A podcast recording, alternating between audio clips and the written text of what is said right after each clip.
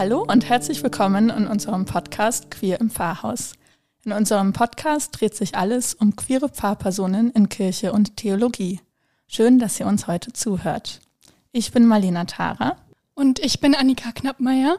Wir beide studieren evangelische Theologie in Münster und stellen euch hier im Podcast Spannendes, Eigenartiges und Queeres aus dem Forschungsprojekt Queer im Pfarrhaus vor. Heute sitzt uns Pierre Stutz gegenüber. Wir freuen uns sehr, dass du da bist. Hallo. Hallo, ich freue mich auch hier zu sein. Pierre Stutz ist Schweizer Theologe und Buchautor und er hat 17 Jahre lang als katholischer Priester gearbeitet und hat äh, sein äh, Amt nach einem öffentlichen Coming-out niedergelegt. Seine Spiritualität ist etwas, was ihn schon sein ganzes Leben lang begleitet. Er hat über 40 Bücher geschrieben, die in über sechs Sprachen übersetzt wurden. Und wir haben auch eins hier, Menschlichkeit jetzt, was er zusammen mit Helge Burggrabe geschrieben hat. Er hält zudem viele Vorträge zu den Themen Achtsamkeit, Spiritualität und innere Versöhnung. Und auch bei der Initiative Out in Church war er dabei, bei der 125 Menschen, die in der katholischen Kirche arbeiten, ihren Job riskierten und sich geoutet haben. Erstmal, was für eine Lebensgeschichte du hast, das berührt uns sehr und wir möchten dir sagen, dass wir uns sehr freuen, dass du heute bei uns bist und äh, sehr gespannt sind, wie du deinen Weg gefunden hast. Ähm, du bist jetzt aus Osnabrück angereist. Was verbindest du mit Münster? Ja, Münster ist natürlich für mich die Stadt der Studierenden. Ich habe es jetzt wieder gemerkt, indem ich da durch die Stadt gebummelt bin vom Hauptbahnhof. Äh, und äh, ich habe in Luzern äh, Theologie studiert und da war für mich immer die Universität Münster-Westfalen, die große ökumenische Universität. Und äh, ich habe einige Mitstudierende, die da ihr Auslandjahr gemacht haben. Ich leider nicht. Und äh, eben ich verbinde halt auch, dass ich 2003 habe ich meinen Lebensgefährten äh, kennengelernt in der Schweiz und dann sagte mir, ich komme aus Osnabrück und ich wusste nicht, wo Osnabrück war. Ich kannte Münster, Westfalen, ich kannte Bremen, Dortmund, Hamburg. Und äh, als ich dann geahnt habe, dass er eben aus dem Norden kommt, äh, habe ich beim Computer eingegeben Osnabrück mit dem kleinen Stoßgebet, mach bitte, dass Osnabrück in Baden-Württemberg liegt. habe ich nicht hingekriegt. und das verbinde ich immer so mit Münster, Osnabrück und der Westfälische Frieden. Und dann natürlich der, das Cinema Kurbelkiste da bin ich gerne, fahre ich von Osnabrück äh, nach Münster, weil ich halt so diese Programmkinos liebe. Und das kann ich sehr empfehlen. Kurbelkiste in Münster. Wieso war der Wunsch, nach Baden-Württemberg zu gehen? Ja, dass das einfach näher in der Schweiz äh, ist, äh, beziehungsweise dass wir, dass wir dann vielleicht doch in der Schweiz wohnen könnten und äh Wir freuen uns auf jeden Fall, dass du inzwischen hier gelandet bist. In deinen Büchern kombinierst du Spiritualität und private Meditation mit öffentlichem Engagement für deine Herzensthemen. Welches von deinen 40 Büchern ist dein persönliches Lieblingsbuch? Ja, da, äh, da muss ich immer ein bisschen nachdenken, aber es ist wirklich verwundet bin ich und aufgehoben. Das habe ich, ich habe viele Bücher mit Herzblut geschrieben und dieses Buch hat halt so diese besondere Bedeutung, dass ich gedacht habe, wenn ich dieses Buch schreibe, verwundet bin ich und aufgehoben. Das habe ich so in der Zeit der Verzweiflung geschrieben, wo ich immer noch gehofft habe, dass ich das Coming Out nicht machen würde, weil die Angst im Abfalleimer zu landen, die war einfach immer noch immens groß. Intellekt, intellektuell war mir klar, dass das irrational ist, aber emotional waren unglaubliche Ängste. Und dann habe ich wirklich in, in unendlich vielen schlaflosen Nächten, das war 2002, also vor 20 Jahren, habe ich das geschrieben in der Hoffnung, dass ich vielleicht durch das Schreiben wieder Kraft bekommen würde, mich nicht outen zu müssen. Und dann ist zum Glück das Gegenteil passiert. Als das Buch zu Ende war, da war eine Kraft da und da hat mich äh, nichts mehr zurückgehalten. Und darum äh, verbinde ich dieses Buch äh, mit diesem wichtigen Erfahrung. Und eben das Buch ist vor 20 Jahren erschienen Und es berührt mich immer wieder zutiefst, dass mich unendlich viele Menschen anschreiben bis heute und sagen, dieses Buch äh, gäbe ihnen so viel Kraft. Und dann bin ich einfach total berührt, weil ich es in der Kraftlosigkeit und in der Verzweiflung geschrieben habe.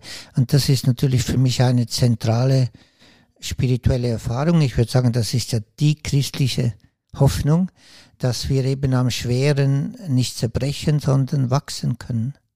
Ein anderes Buch von dir trägt den Titel Lass dich nicht im Stich, was ja auch thematisch dazu passt. Für mich selber ist der Satz eine Erinnerung daran, dass ich mich selber nicht vergessen sollte, egal wie lang meine To-Do-Liste ist. Es tut gut, wenn ich für mich selber Zeit nehme, egal was die Gesellschaft sagt, wer ich sein sollte. Es tut gut, ich selbst zu sein. Lass dich nicht im Stich. Was ist deine eigene Geschichte mit diesem Satz? Ja, viele meiner Buchtitel sind sehr autobiografisch geprägt. Dieser, dieser Buchtitel auch total. Ich habe mich eben 49 Jahre zu sehr im Stich gelassen. Das ist etwas, was mir immer noch unendlich weh tut. Ich habe ich hab Krieg gegen mich geführt und es war halt diese, dieses Unterbelichtetsein, Unterbelichtetsein vom äh, Liebesappell Jesu, liebe deinen Nächsten wie dich selbst. Ich habe halt jahrzehntelang gedacht, das ist die Kernkompetenz des Christentums. Tag und Nacht für andere da sein. Auch heute noch, wenn, wenn, wenn dieses Evangelium am Sonntag gelesen wird, äh, liebe deinen Nächsten wie dich selbst, dann wird 80, äh, 90 Prozent wird über die Nächstenliebe gepredigt weil die Selbstliebe scheinbar äh, sehr bald etwas Anrüchiges hat. Das ist Egoismus, das ist Narzissmus, das ist, natürlich kann es, kann es das alles sein. So wie Nächstenliebe eben auch äh, Flucht vor sich selbst sein kann. Helfersyndrom, es ist ja angenehmer, die Probleme der anderen zu lösen, als mal in seinen eigenen äh, äh, Grund zu gehen. Gerade dieser eigene Grund und die eigene Sexualität, die du so lange versteckt hast, was hat das mit dir gemacht? Was macht das mit Menschen, wenn sie so lange das eigene verstecken und sich nur mit dem Blick ins Äußere wenden? Ja, es hat sich natürlich körperlich immer wieder ganz stark äh, gezeigt. Ich hatte ja in meinem Leben eigentlich immer Erfolg und Gott sei Dank hat sich meine Seele nie blenden lassen von meinem Erfolg und sie schrie halt immer wieder psychosomatisch, indem sie mir klar mitgeteilt hat, dass äh, du machst dir was vor schau dir doch bitte wirklich in den Spiegel. Und dann war ja ein erster Zusammenbruch, war mit 38 Jahren. Ich war Bundesjugendseelsorger und da habe ich zwei Jahre gebraucht, Burnout, um, um mich wieder zu sammeln, um eben ganz mühsam zu lernen zu atmen. Ich war total kurzatmig unterwegs. Ja, wo hätte ich die Zeit hernehmen sollen, um in den Bauch zu atmen? Das war alles nur immer Tag und Nacht für andere da sein. Und da war der erste Zusammenbruch. Und da bin ich, da ist dann meine Schreibquelle aufgebrochen. Und dann habe ich gedacht, ja, wenn ich jetzt einfach alles, was ich erlebe, aufschreibe, publiziere, dann geht's mir besser und das war dann auch eine Zeit lang und dann wurde ich, ich ging gekrümmter und ich wurde immer depressiver. Also es war eigentlich so, je erfolgreicher, umso depressiver und umso unglücklicher. Und äh, ja, bis dann der, der Leidensdruck so groß war, dass ich eben dann ja keine Wahl mehr hatte. 17 Jahre lang hast du als Priester gearbeitet in der Schweiz. Und was hat dir an dem Beruf Spaß bereitet? Eben ich habe als Jugendlicher habe ich, äh, das war ja so die Aufbruch, Aufbruchstimmung in den 68er Jahren, dann das Zweite Vatikanische Konzil, die Ökumene. Und ich habe als Jugendlicher habe ich Kirche so als als Lebenshilfe erlebt, als sehr viel Erneuerung, ich habe Kino entdeckt, Kultur und, und, und ich habe einfach gemerkt, es macht mir Spaß, mit anderen über Gott und die Welt äh, nachzudenken und zu spüren, äh, wofür lohnt es sich zu leben, was lässt uns glücklich werden. Und äh, die Gemeinschaft in Tessé hat mich da auch geprägt, da war ich jedes Jahr immer wieder. Und dann war das naheliegend, ja, ich möchte das zu meinem Beruf machen. Mir war eigentlich immer klar, ich, äh, äh, ich will nicht im Pfarrhaus wohnen. Ich will, ich will Jugendpastor sein. Und ich habe immer so in alten Buden gewohnt mit jungen Leuten zusammen. Und äh, da war ganz viel Idealismus. Ich möchte äh, diese Zeit echt nicht missen. Und eben ganz tief verborgen war es halt auch eine Flucht ins Zölibat um einfach dann diese Frage los zu sein, ja, wie gehst du mit Sexualität um, warum hast du keine Freundin und so. Und dann habe ich, äh, und, äh, aber es ist beides. Es stimmt nicht, wenn man sagt, er, es ist Flucht ins Zölibat. Aber es war auch Flucht, weil ich gedacht habe, der große Irrtum meines Lebens, ja, wenn ich zölibatär lebe, dann bin ich die Frage meiner sexuellen Orientierung los. Und das ist äh, in, in welcher Lebensform ich lebe. Es geht ein Leben lang darum, immer wieder Ja zu sagen zu dieser unendlich starken Kraft des Lebens, die eben auch ein Geschenk äh, Gottes ist. In einem Interview hast du gesagt, dass die Jugend dich auch immer sehr herausgefordert hat, auch deine, deine Theologie zu reflektieren. Und was ist das denn eigentlich Jugendpastoral? Ähm, was kann man sich darunter vorstellen unter diesem Tätigkeitsbereich? Eben, es ging, es ging damals darum, äh, also ich habe in einem Jugendverband, also katholische junge Gemeinde, war unsere Aufgabe, dass wir junge Menschen zu Jugendleiterinnen, Jugendleiter ausbilden, damit sie Sommerlager machen können, Osterlager, Pfingstlager, Adventsmärsche. Äh, äh, und und mir ging es eben darum, dann sehr schnell, dass wir eine neue Sprache entwickeln. Ich habe selber schon als Jugendlicher, weil ich halt so ein Sprachliebhaber bin, habe ich darunter gelitten, dass da, dass da einfach dahin geplaudert wird in diesen Gottesdiensten. Es ist unglaublich. Das ist ja bis heute. Da, da kann man, da kann man sagen, allmächtiger Gott nimmt, nimmt gnädig dieses Opfer an. Also in einer Welt, wo wir so viel Opfer haben, Kriegsopfer, Missbrauchsopfer, und, und da werden einfach gewisse Worte werden einfach dahin geplätschert. Und ich habe ich hab da immer versucht, eine neue Sprache zu entwickeln und habe halt da sehr, sehr große Resonanz erfahren und dann, und dann auf einmal gemerkt, hey, das ist ja gar nicht, äh, das, äh, das sind ja gar nicht nur die Kinder und Jugendlichen, die etwas Neues wollen, sondern immer mehr Menschen. Und heute sind es die 70, 80-Jährigen, die zum Glück sagen, äh, das tue ich mir nicht mehr an. Wenn ich nicht berührt bin in einem Gottesdienst, wenn da einfach nur Formeln heruntergeplappert werden, äh, dann gehe ich nicht mehr hin. Ähm, wir fragen das äh, eigentlich alle unsere Gästinnen, die auch irgendwie PriesterInnen sind oder PfarrerInnen. Ähm, du hast es ja kurz schon mal erwähnt, dass du nicht gerne im Pfarrhaus leben wolltest, aber hast du denn mal im Pfarrhaus mehr oder weniger freiwillig gewohnt? Nee, ich habe es wirklich hingekriegt als absolute Ausnahme. Es war mir völlig klar, wenn man nach der Priesterweihe 1965, dann wird man zuerst Kaplan oder Vikar, wie man dem sagt. Und damals schon, also 85, war eben eine unglaublich große Not, dass die, die wenigen äh, katholischen Priester, die hatten Angst vor Jugendlichen. Und für mich war das, für mich war das einfach mein Traumberuf. Ich habe gewusst, äh, ich habe da wie geahnt, da kann ich mich selbst bleiben, da werde ich herausgefordert, da kann ich, da kann ich mit anderen zusammen eben auf Augenhöhe äh, arbeiten.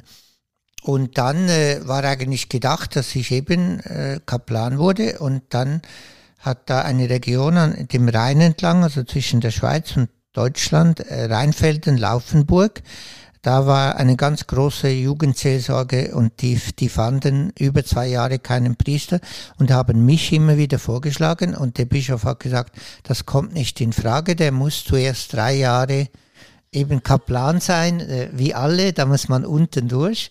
Und weil, weil, weil sich niemand finden ließ, durfte ich dann am Bahnhofplatz, äh, eben in, in Rheinfelden, durfte ich in einem alten, in einer alten Bude wohnen, wo ich sofort Mittagstisch, jeden Mittags gab Sp Spaghetti essen, a gogo.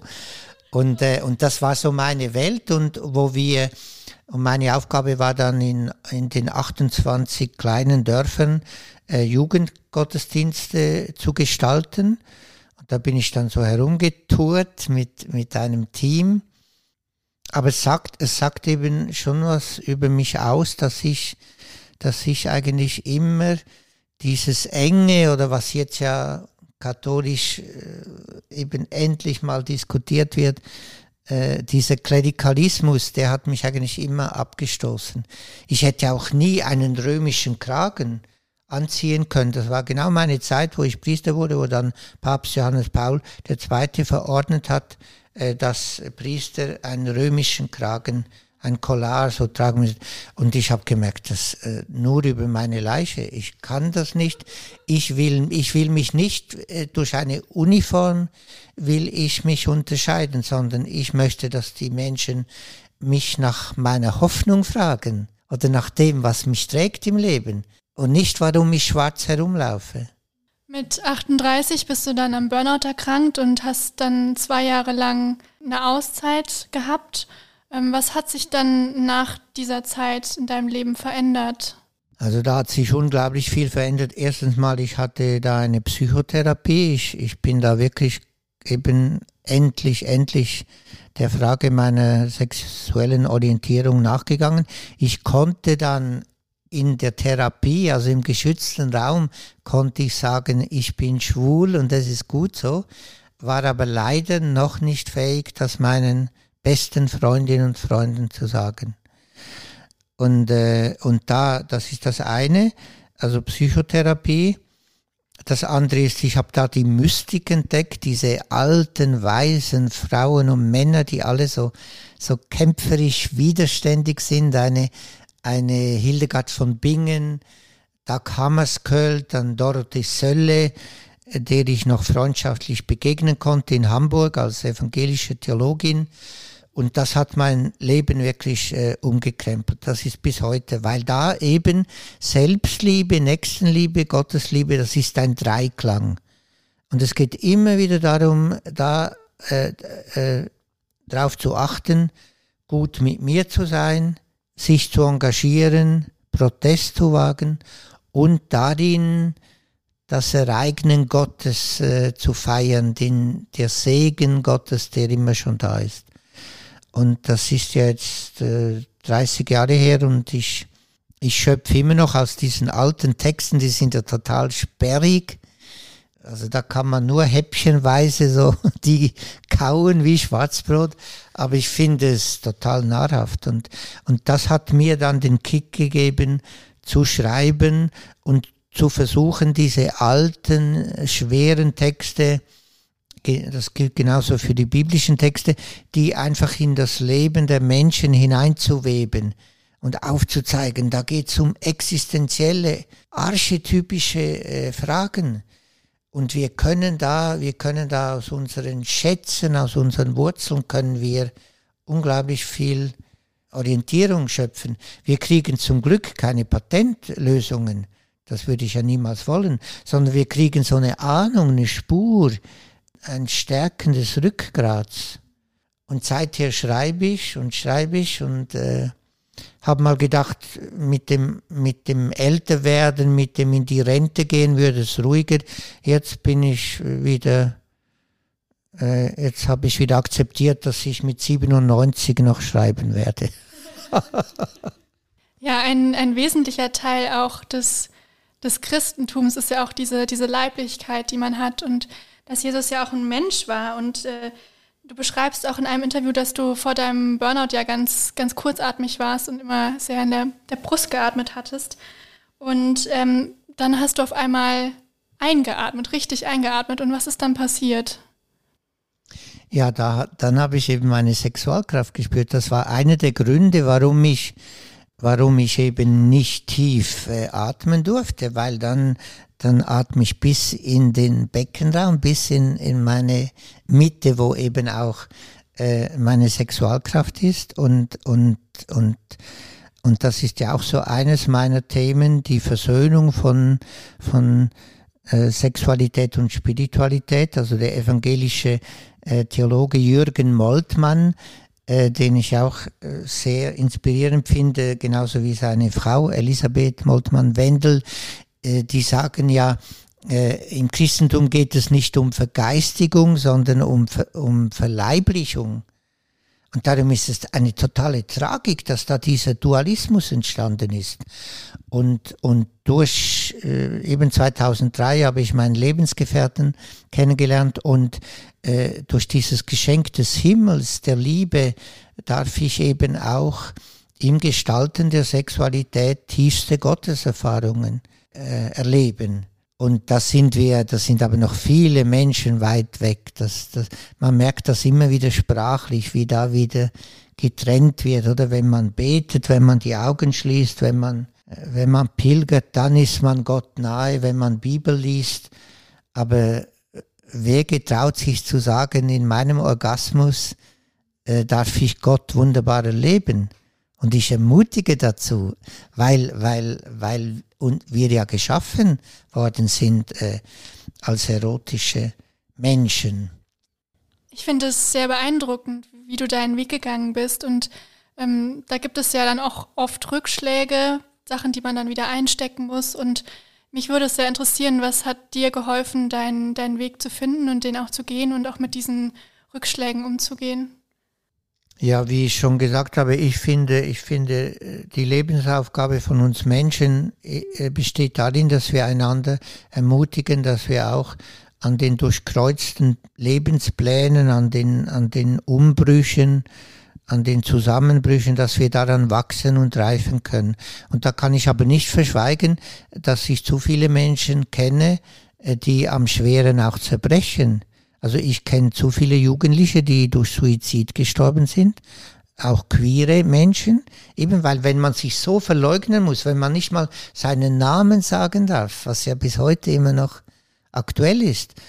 Also und wenn ich dann denke in, an all die Länder in Afrika, wo, wo, wo noch die Todesstrafe droht, da, da, da, also da, da kann so viel Schreckliches passieren, eben durch Diskriminierung, durch Unterdrückung.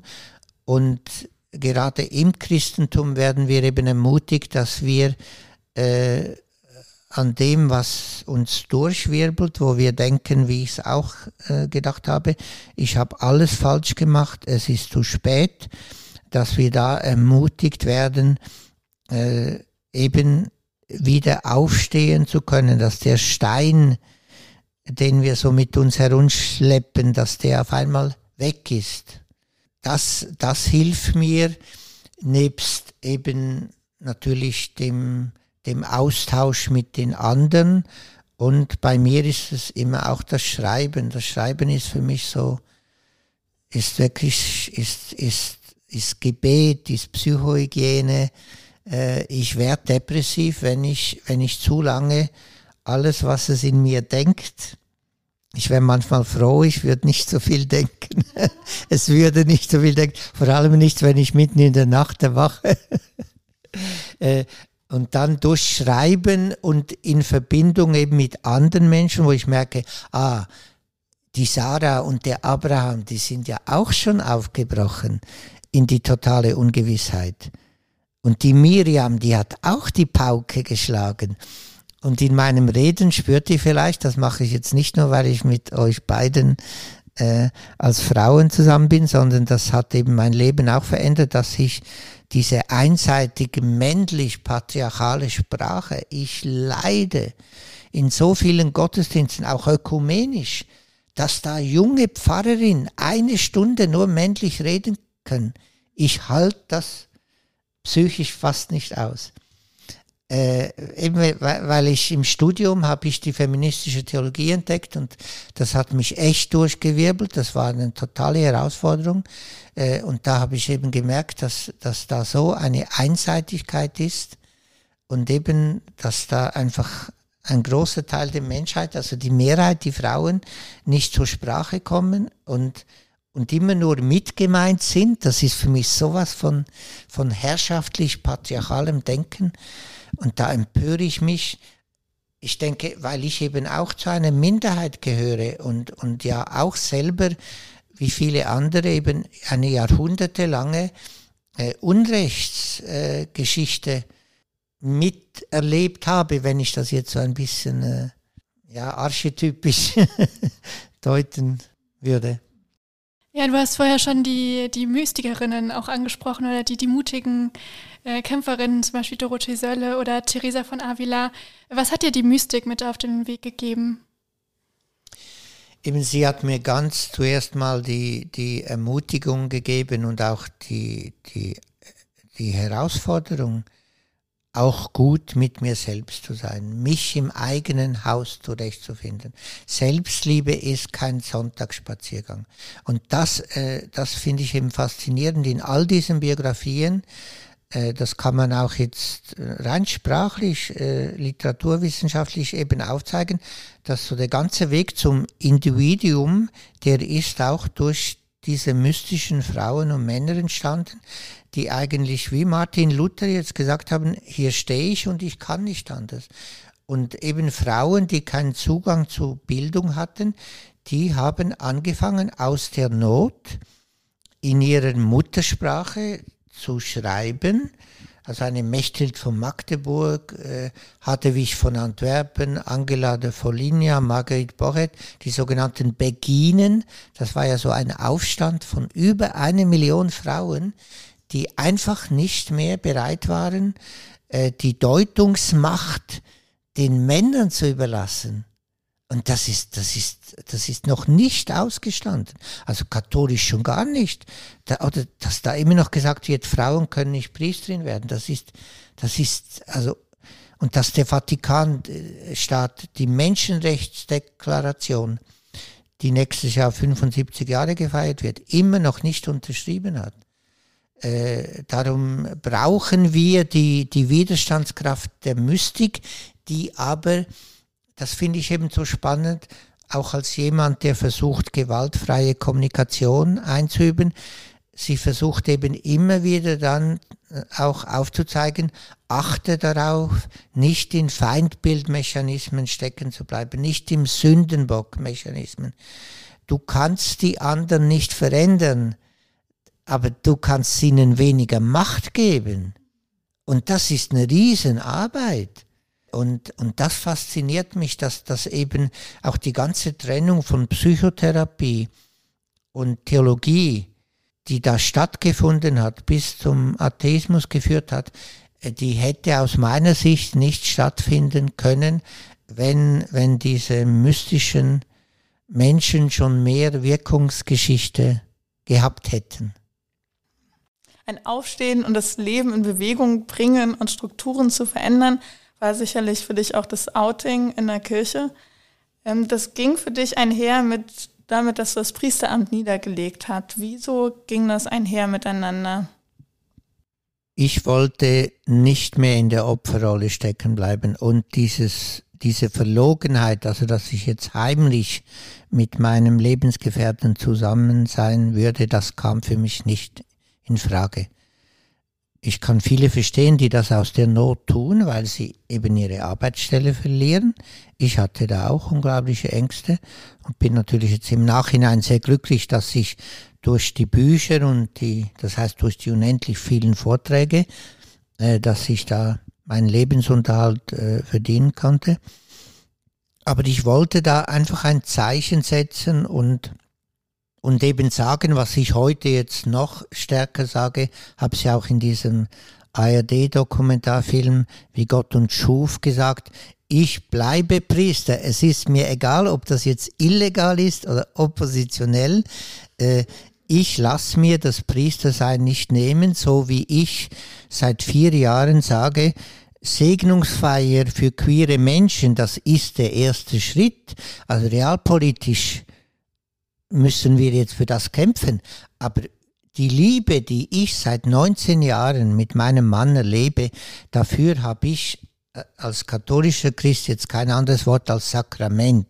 Und Sakrament heißt für mich, in unserer Liebe ereignet sich auch die Liebe Gottes. Und ich kann doch nicht sagen, es gibt eine Erstklassliebe, Frau und Mann, und dann eine Zweiklassliebe und, und alle und Transmenschen und non-binäre Menschen, das ist dann die Dritt- und Viertklassliebe.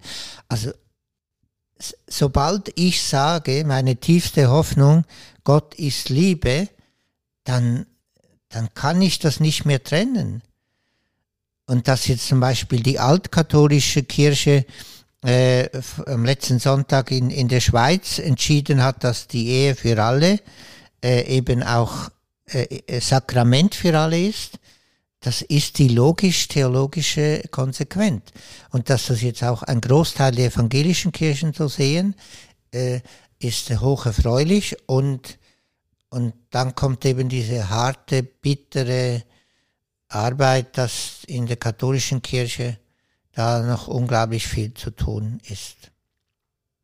Katholische Priester sind bis heute ja an das Zölibat gebunden, aber sie bleiben ja trotzdem sexuelle Wesen.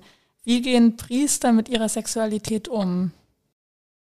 Eben, ich möchte sagen, es, ich finde, ich war ja auch als junger Mann von 20 bis 25 war ich in einem Kloster, in einem französischen Kloster.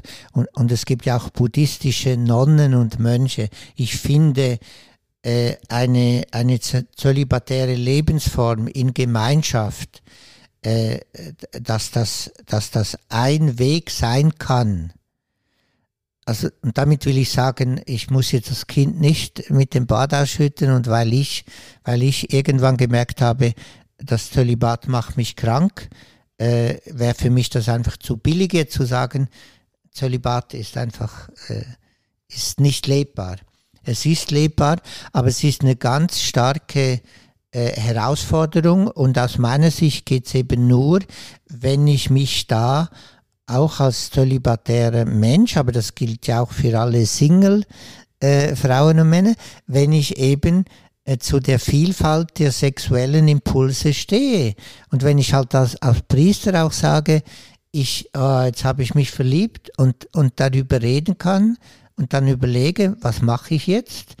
Äh, oder wenn ich, äh, oder Selbstbefriedigung ist sicher auch ein Weg, wo ich, wo ich auch finde, da müssen wir ganz neue, neue, das muss alles neu äh, äh, ethisch gedeutet werden.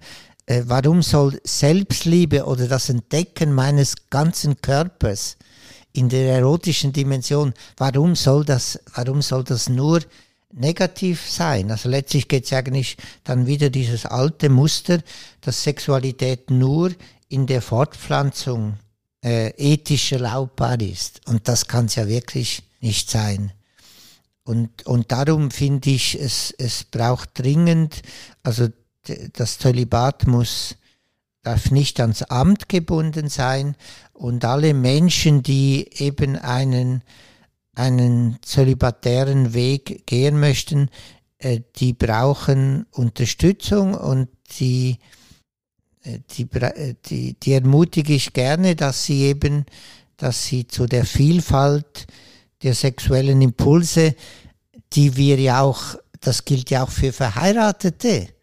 Da, da ist ja, als Verheirateter kann ich ja auch mich wieder verlieben oder ich kann, ich kann mich angemacht fühlen. Und der Weg, der Weg dahin ist nur, sobald ich darüber reden kann, ist der Stachel schon weg. Und wenn ich es wenn zurückhalte und bekämpfe und mich verurteile und denke, aber ich liebe doch meine, meine Frau, und das dürfte nicht sein, oder? Dann, dann kriegt das eine unglaubliche Macht, bis es dann eben, wie wir es leider immer wieder kennen, dann auf einmal als Ventil irgendwo rauskommt, wo es eben wirklich nicht äh, rauskommen dürfte. Dein Weg war dann, dass du aus dem Zölibat rausgegangen bist. Du hast dann auch einen Lebenspartner kennengelernt und 2018 habt ihr auch geheiratet. Wie lange seid ihr jetzt schon zusammen?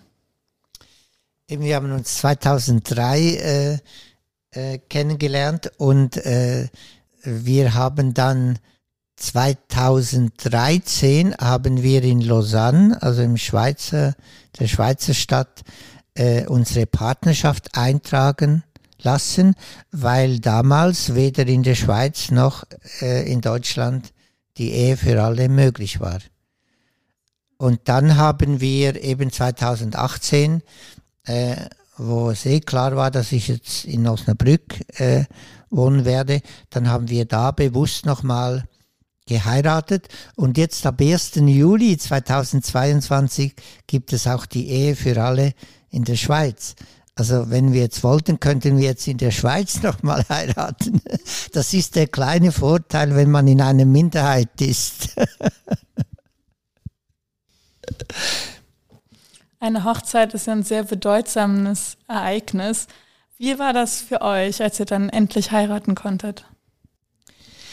Eben da, äh, da kommt noch hinzu, dass wir also 2013 eingetragene Partnerschaft, die haben wir ganz klein gefeiert mit meiner besten Freundin und einem guten Freund von meinem Mann. Und dann ein Jahr später haben wir mit unseren Freundinnen und Freunden und unseren Familien eine Segnungsfeier gestaltet. Also eigentlich haben wir jetzt schon drei, drei Hochzeitstage. Wir wissen nie genau wann. Und diese Segnungsfeier war natürlich für uns ganz wichtig und da war für mich ganz wichtig, dass eine Frau äh, diese Segnungsfeier gestaltet hat, eben auch, äh, um da einfach Zeichen zu setzen. Äh, und, und dann, wo wir in Osnabrück geheiratet haben, äh, war das wieder eher im kleinen Kreis.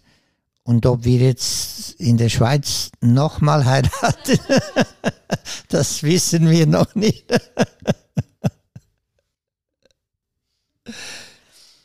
Du setzt dich ja auch dafür ein, dass andere Menschen offen ihre Sexualität leben können, auch Hochzeiten feiern können.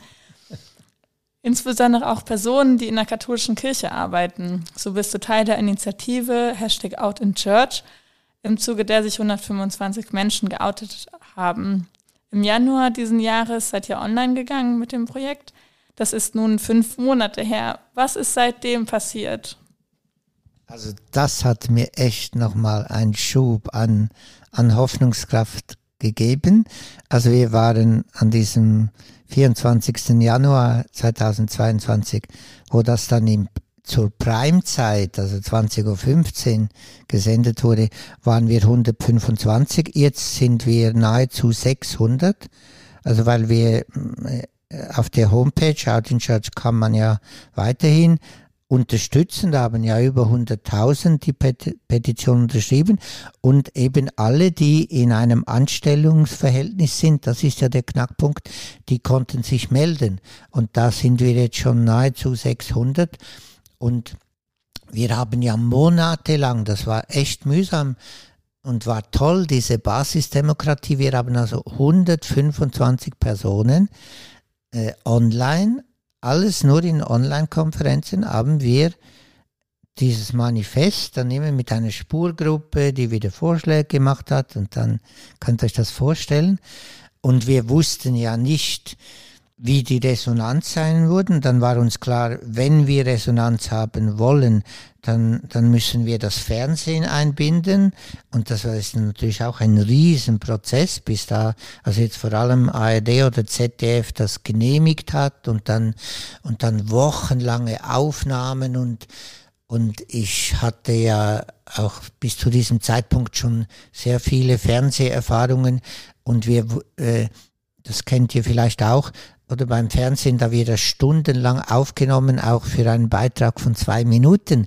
Und was dann gesendet wird, das weiß ja niemand. Also das kann ja dann total aus dem Kontext herausgeschnitten werden.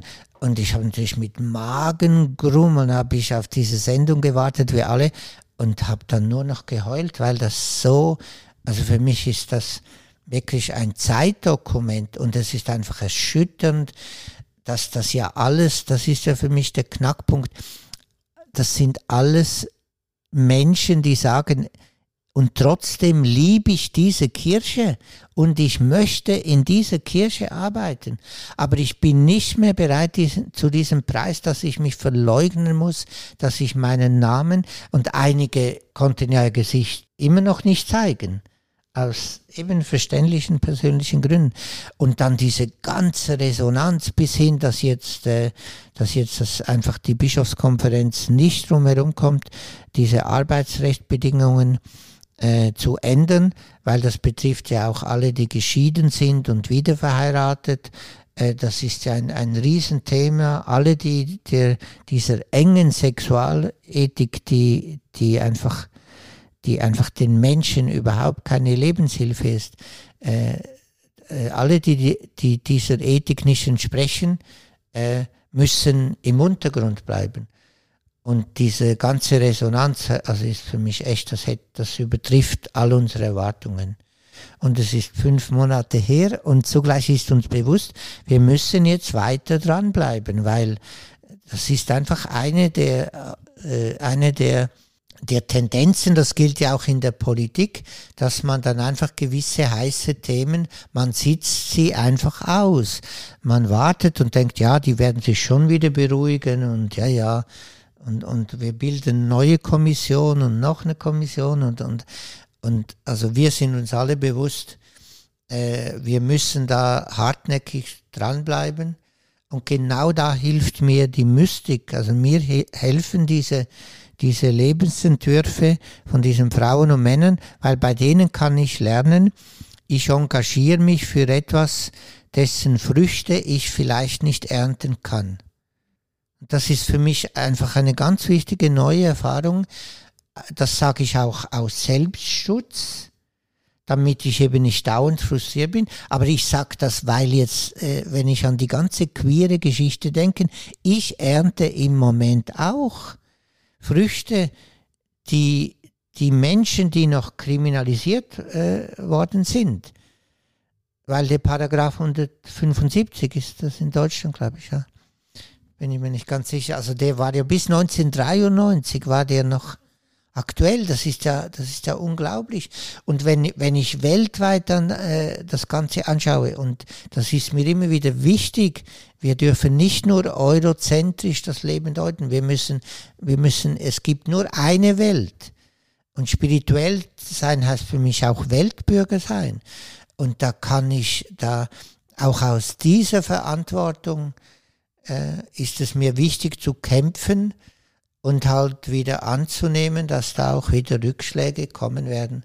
Aber insgesamt ist einfach eine ganz tolle, tolle Aufbruchsgeschichte. Du bist ja noch immer als Seelsorger und, Seelsorger und spiritueller Lehrer tätig und nach katholisch-theologischem Verständnis gehört es ja zur Pastoral. Ähm, wie haben sich jetzt deine eigenen Erfahrungen als schwuler Mann auf das Verständnis von Pastoral ausgewirkt?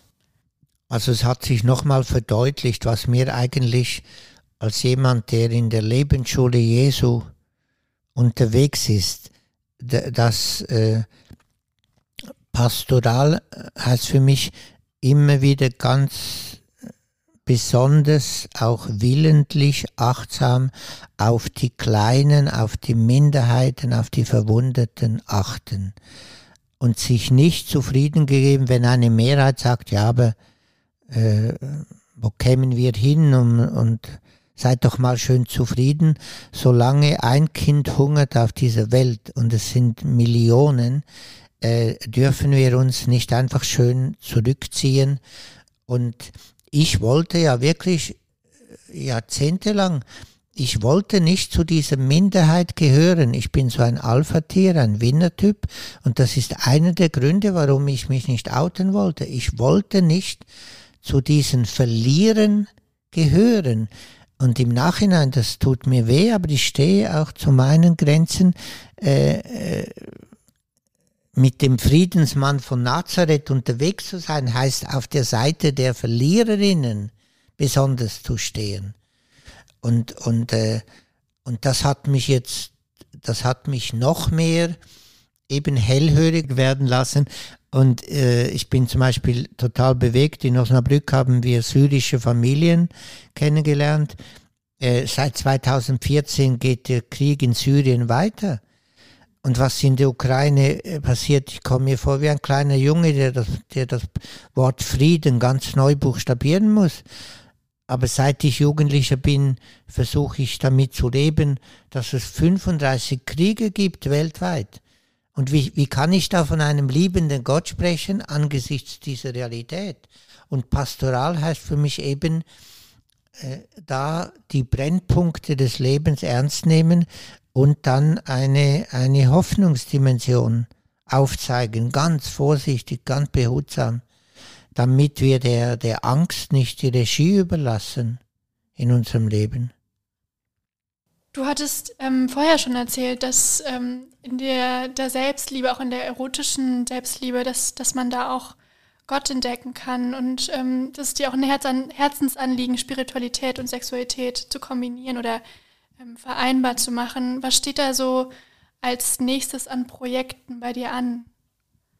Ja, eben ich selber habe jetzt durch diese, durch Out in Church habe ich auch eine unglaublich äh, große Resonanz erfahren, eben ganz viele äh, Anfragen, Artikel schreiben, ganz viele Interviews und ich versuche da halt immer aufzuzeigen, dass es eben, äh, dass dieses Thema Versöhnung von Sexualität und Spiritualität, dass das alle betrifft und dass das nach wie vor einfach noch sehr tabuisiert ist. Dass in den Kirchen, es finden jetzt vielleicht am Valentinstag, finden vielleicht erotische Gottesdienste statt, aber das ist immer noch was so Exotisches. Und, und äh, da bin ich selber jetzt wieder hellhörig geworden und, und, äh, und versuche da einfach aufzuzeigen, also für mich Spiritualität, ich kann es vielleicht nochmal anders sagen, Spiritualität, eine der Hauptaufgaben von Spiritualität heißt dieses Dualistische, also Trennung von Leib und, und Geist und Seele, Trennung von, von Geld und Spiritualität, Trennung von Politik und Spiritualität, äh, das miteinander äh, zu versöhnen und in diesem, in dieser, in dieser Versöhnungsarbeit, dass eben äh, Gottes Geist weht, wo sie will, das haben wir jetzt an Pfingsten wieder gefeiert, dieses, also Freundin Geist, die ist in allen Dimensionen des Lebens, äh, ist sie anzutreffen. Oder um es mit Meister Eckhart zu sagen, es gibt keinen Ort auf der Welt, der nicht heiliger Boden sein kann. Also in Anlehnung an, an die Exodus-Stelle, äh, wo eben wo, wo Mose den brennenden Dornbusch sieht und dann dieser wunderbare Gottesname, ich bin, die ich da sein werde. Und, und dieses die ich da sein werde, das ist in allen Dimensionen.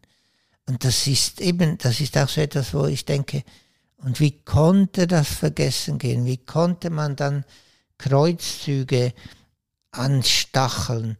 Wie konnte das Christentum meinen, es sei besser als, als andere Religionen? Und weil das ist für mich die, eben die, diese Umschreibung, ich bin, der ich da sein werde, ich bin, die ich, ich da bin. Das ist sowas, äh, das öffnet einfach alle, alle Herzen und zeigt, es ist in allen Dimensionen. Und, und, und dann aber auch ganz im konkreten Alltag, weil ich erlebe ja gerade jetzt die Menschen unglaublich verunsichert, gestresst, in der Angst vor einem, vor einem Atomkrieg. Und das sind ja alles berechtigte Ängste, die ich ernst nehmen will. Und zugleich will ich eben äh, aufmerksam machen, jeden Tag können wir uns neu entscheiden, wie viel Futter unsere Angst kriegt. Und wie kann das gelingen? Indem ich noch mehr schaue, was heute alles gelingt. Heute ist, es ist so viel Schönes, dass ich jeden Tag sehen kann. Und das ist für mich Eros. Das Schöne. Das ist, also wenn, wenn, und, und wenn mir, wenn mir, wenn mir wieder ein, das Kochen eines Menüs so wunderbar gelingt, dann sage ich, boah, was für ein tolles erotischer Gottesdienst in der Küche ich behaupte, wenn wir da sprachlich das nicht benennen, dann bleibt es im Diffusen. Und, und eine jetzt, in dem, in dem Religion auf der einen Seite verdunstet und auf der anderen Seite eine unglaubliche Sehnsucht ist nach dieser Rückbindung, da brauchen wir eben, da braucht es Theologinnen und Theologen, die, die da Sprachunterricht entfalten. Also ich bin nicht für eine Kastentheologie, aber ich bin, ich bin nach wie vor leidenschaftlich gerne Theologe und ich finde, es braucht Menschen, das ist nämlich auch verdammt hart, die ein Leben lang äh, eben äh, Gott buchstabieren und neue Worte suchen, damit, damit die Menschen in ihrem äh, auch ganz kläglichen Alltag ein Stück Himmel erfahren. Und darum freue ich mich, dass ihr da junge Theologinnen seid und, und da dran bleibt. Ja, so als Abschlussfrage. Wir haben schon gerade von dir erfahren, dass du gerne Arthouse-Filme magst und dass du auch sehr kulturbegeistert bist. Hast du einen, einen Tipp für unsere ZuhörerInnen, was dir letztens über den Weg gelaufen ist, was du mit uns gerne teilen möchtest? Was hat dich so begeistert an kulturellen Dingen? Ja, vor ein paar Tagen habe ich einen spanischen Film gesehen von einer spanischen Regisseurin, deren Film ich sehr mag. Isia Boleyn und der Film heißt Mike Chabelle, eine Geschichte von Liebe, Zorn und Hoffnung. Und da, da, da sind wir voll in diesem Thema Versöhnung. Das ist also eine wahre Geschichte, dass im Baskenland äh, ein Gouverneur äh, durch ein Attentat ermordet wurde und die Frau dieses Gouverneurs, die erkennt und das ist total berührend, dass sie nur weiterleben kann, wenn sie auch den Mörder ihres Mannes trifft. Und der ganze Film zeigt dann dieser lange Weg, also bis sie bereit ist oder ihre Familie rät ihr ab, die Freundin sagen, das ist ein Verrat an deinem verstorbenen Mann und sie lässt nicht locker. Und auch der, der Attentäter, der braucht ganz lange, bis er dann wirklich, bis diese Begegnung stattfindet.